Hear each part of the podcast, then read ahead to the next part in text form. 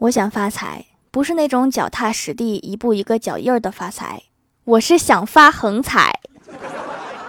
谁告诉我横财咋发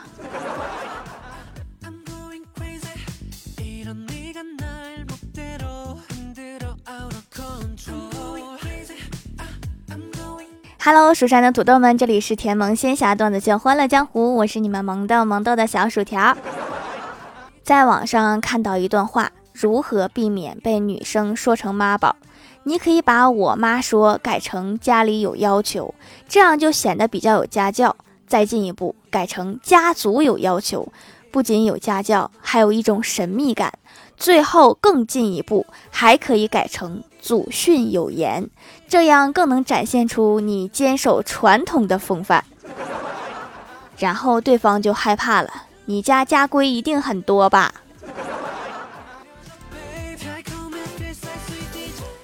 早上突然兴趣来了，要跟老妈学做饭。我老妈开心地说：“你终于开窍了，再这样每天无所事事，人迟早要懒死。”于是我在厨房掌勺，我妈在背后指点。一个菜还没熟，老妈就叹气说：“哎，你还是歇着让我来吧，懒死你一个比毒死全家好。”不是有这么惨不忍睹吗？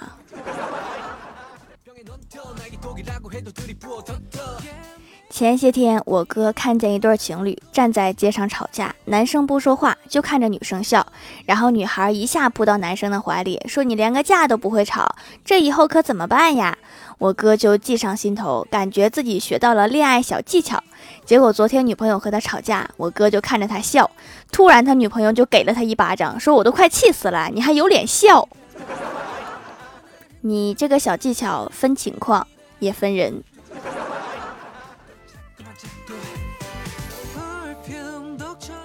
我哥去女友家见父母，饭桌上聊起了打篮球。我哥说他很喜欢打篮球，怎样过人、投篮。未来丈母娘对老丈人说：“和你年轻的时候一样。”我哥一下就来了兴趣，说：“叔叔以前也爱打篮球。”未来老丈人说：“我以前和你一样，吃饭时话多。”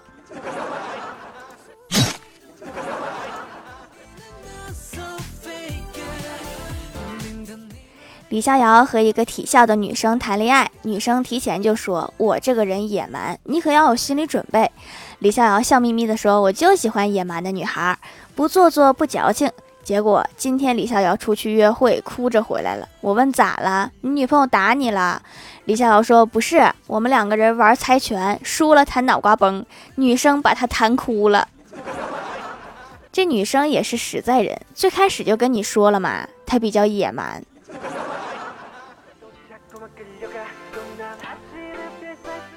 公司要求体检合格的去出差一个月当苦力，小仙儿不太愿意。当他们检查视力的时候，医生小声问他：“这是什么方向？”小仙儿回答：“看不清。”然后就听医生说：“听力合格。”第二个医生问他：“那个墙角的浅蓝色的包是谁的？”小仙儿说：“那是我的。”然后医生说：“视力合格。”道高一尺，魔高一丈啊！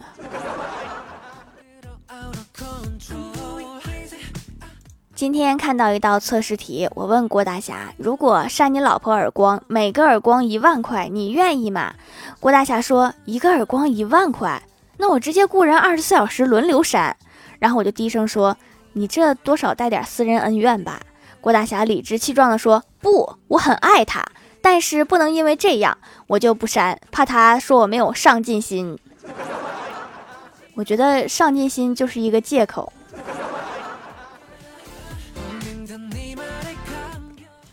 快下班了，看到郭大侠一脸崩溃，我就赶紧问他怎么了。郭大侠说：“我儿子的班主任刚才给我打电话，喊我考虑一下是否把儿子送到智障儿童学校，因为他的作业一直都做得非常差。”当我听到这个消息的时候，我感觉整个天都塌下来了，因为他的作业一直都是我做的。要不你考虑一下那个学校？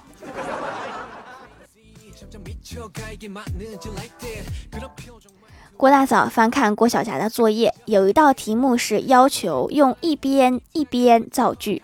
郭晓霞写的是：一对男女在打架，我不知道该帮谁，因为一边是爸爸，一边是妈妈。感觉也不能算错，但是又好像哪里不对。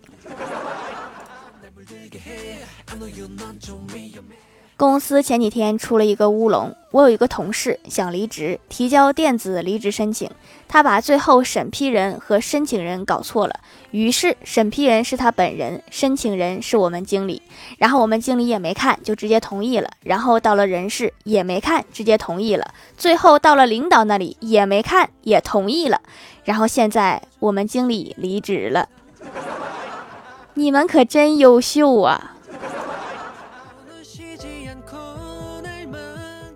我俩小区附近的一个彩票站，有人中了五百万。记者问他：“先生您好，请问您玩彩票多久啦？”中奖人说：“三年多了。”记者又问：“那您中的这个五百万打算做什么呢？是做公益呢，还是其他的什么？”中奖人说：“我打算先还账。”记者问：“那剩下的钱呢？”中奖人说：“剩下的，剩下的慢慢还呗。”所以你到底是欠了多少钱呢？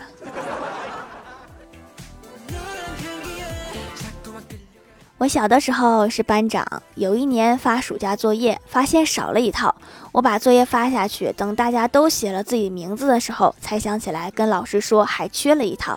老师真的没有法子，抓头想了一会儿，说：“这样吧，你吃点苦，抄一份做吧。”那个暑假我过得尤为艰难，就不能说让我不用做了吗？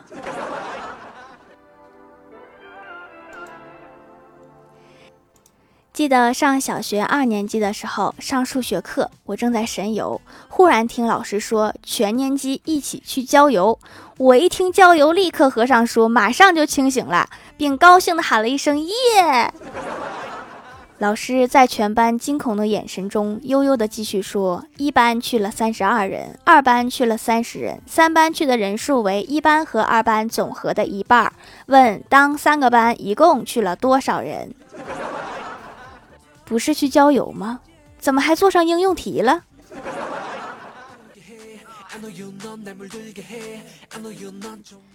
楼下新开了一家烤鸭店，开业那天写着“开业大酬宾，二十元一只，每天限三十只，共七天”。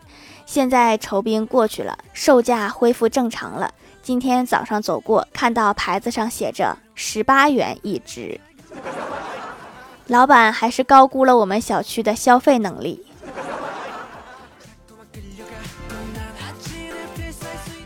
嗨，蜀山的土豆们，这里依然是带给你们好心情的欢乐江湖。点击右下角订阅按钮，收听更多好玩段子。淘宝搜索“蜀山小卖店”，或者点击屏幕中间的购物车，可以跳转到我的店铺，支持我的小店。微博、微信搜索关注 “nj 薯条酱”，可以关注我的小日常和逗趣图文推送，还可以在节目下方留言互动，还有机会上节目哦。下面来分享一下听友留言。首先，第一位叫做那些时光，他说：“条好久没有冒泡啦，今天来冒个泡吧。”留条段子：一天，一位物理老师发现自己忘带时间简史了，然后正好主任路过，然后物理老师就问主任：“你有时间简史吗？”然后主任就说：“我有时间，我也不捡那玩意儿。”真不知道当初给书起名的时候是怎么想的。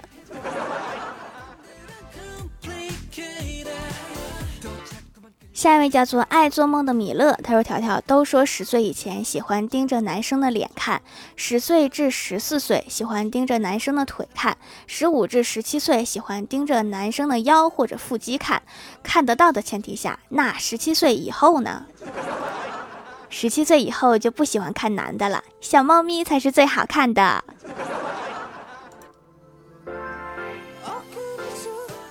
下一位叫做狼藉小灰灰，他说快过年了，在这提醒一下大家，去 ATM 取钱的时候，一定要记得用手遮挡住，不要让不法分子看了笑话。扎心了，老铁。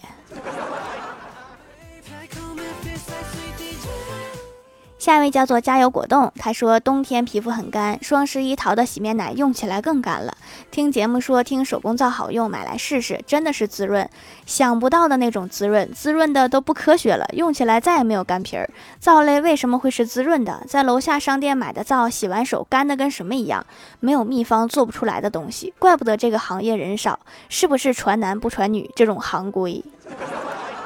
你说对哈？你看这技术就我会，我哥就不会，而且一块皂四十天才能成熟，这这个牛素啊！所以现在做手工皂的很少，还没灭绝就已经很厉害了。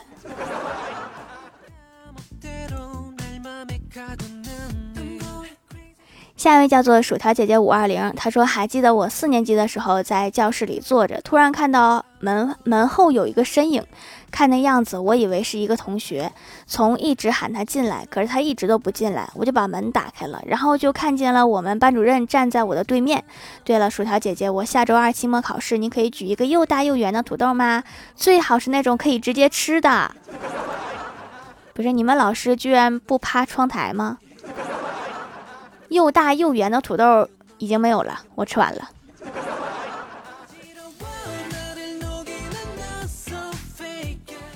下一位叫做小薯条粉丝儿，他说：“一天我坐在店里，突然有个孩子快速向我跑来，把我吓死了。我以为有人伤害这个孩子，然后让他躲在桌子底下。外面有一个。”有一男一女过来四处张望，我以为是人贩子，就没敢吭声，就让他躲着。不一会儿，他抱着我狂哭。外面的人进来了，拉着他，我半天没看出个名堂。只见他可怜兮兮地说：“薯条姐姐救我，我不想打针。”我差点就报警了。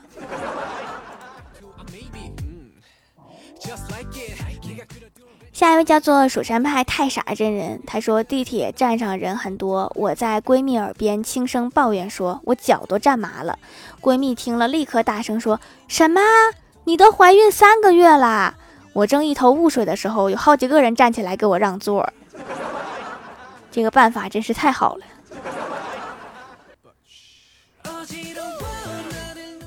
下一位叫做红色牛肉面，他说追评一下，听掌门的话，长了痘痘，乖乖用紫草皂皂洗脸，但是一吃辣椒就破功，还是会长痘。咨询了客服，跟我说完全不长了，再吃辣忌口一段时间，现在真的不长了，偶尔吃一点辣椒没问题了，加了草药的皂真的有用。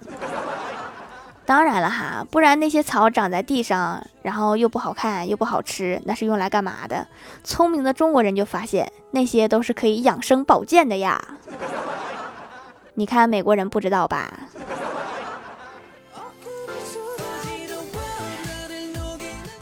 下一位叫做我叫啥管你啥事儿。他说一定要读。一天我上课想上卫生间，跟老师报告，老师同意了。上卫生间的路上，突然看到窗户里飞出来一本练习册。我想是不是哪个同学不想写作业，于是我就把它给扔回去了。里边的同学哄堂大笑。下课后，我问那个班的同学：“我把练习册扔回去，你们笑什么呀？”那同学边笑边说：“因为那时候老师正在检查作业，有一个同学没写，老师就生气了，把练习册扔了出去，说就你这个态度，能考好吗？除非这本练习册自己飞回来，然后你就把练习册给扔回来了。看来这是天意呀，考不好都难了。”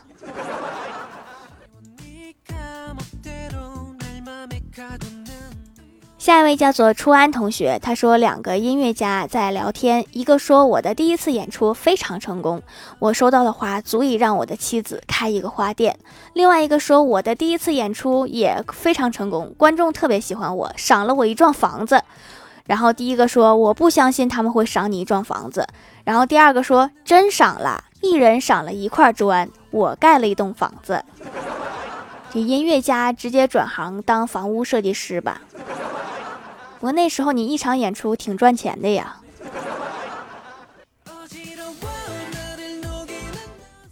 下一位叫做彼岸灯火，他说买洗衣机，想着要买一个烘洗一体的，忘了咋说，一时口快，跟销售小姐说我要买一个蒸烤一体的洗衣机。销售小姐吓得一愣，说我们家洗衣机只洗衣服不做饭的。就你你这个需求可以去看看烤箱啥的。